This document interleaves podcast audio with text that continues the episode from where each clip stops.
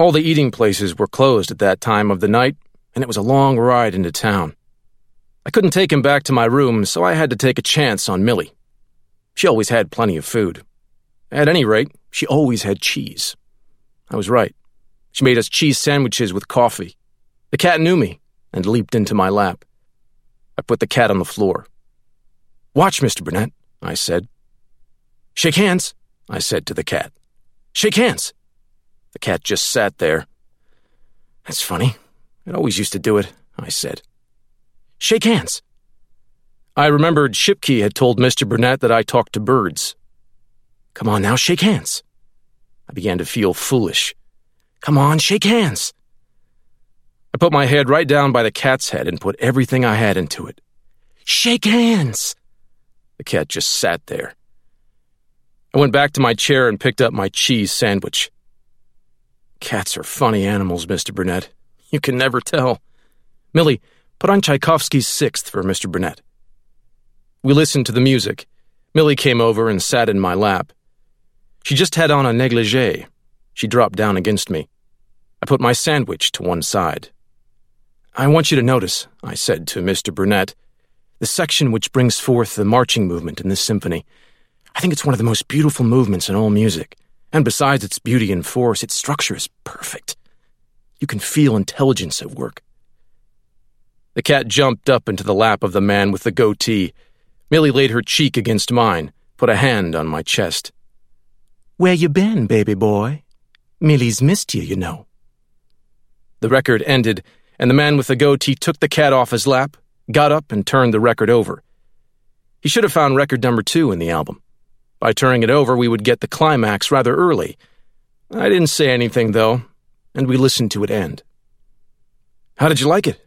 I asked. Fine, just fine. He had the cat on the floor. Shake hands. Shake hands, he said to the cat. The cat shook hands. Look, he said. I can make the cat shake hands. Shake hands. The cat rolled over. No, shake hands. Shake hands. The cat just sat there. He put his head down by the cat's head and talked into its ear. Shake hands. The cat stuck its paw right into his goatee. Did you see?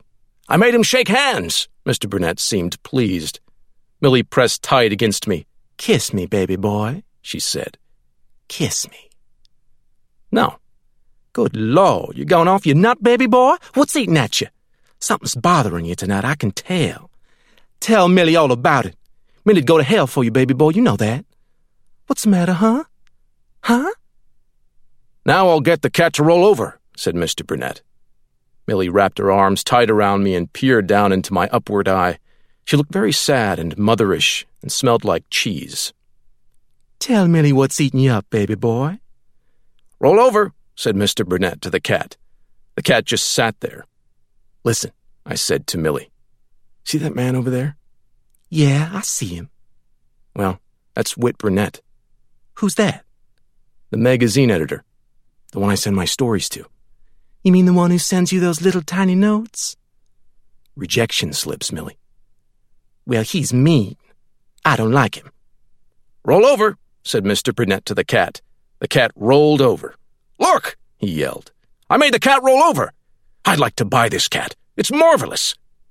Millie tightened her grip about me and peered down into my eye. I was quite helpless. I felt like a still live fish on ice in a butcher's counter on Friday morning. Listen, she said. I can get him to print one of your stories. I can get him to print all of them.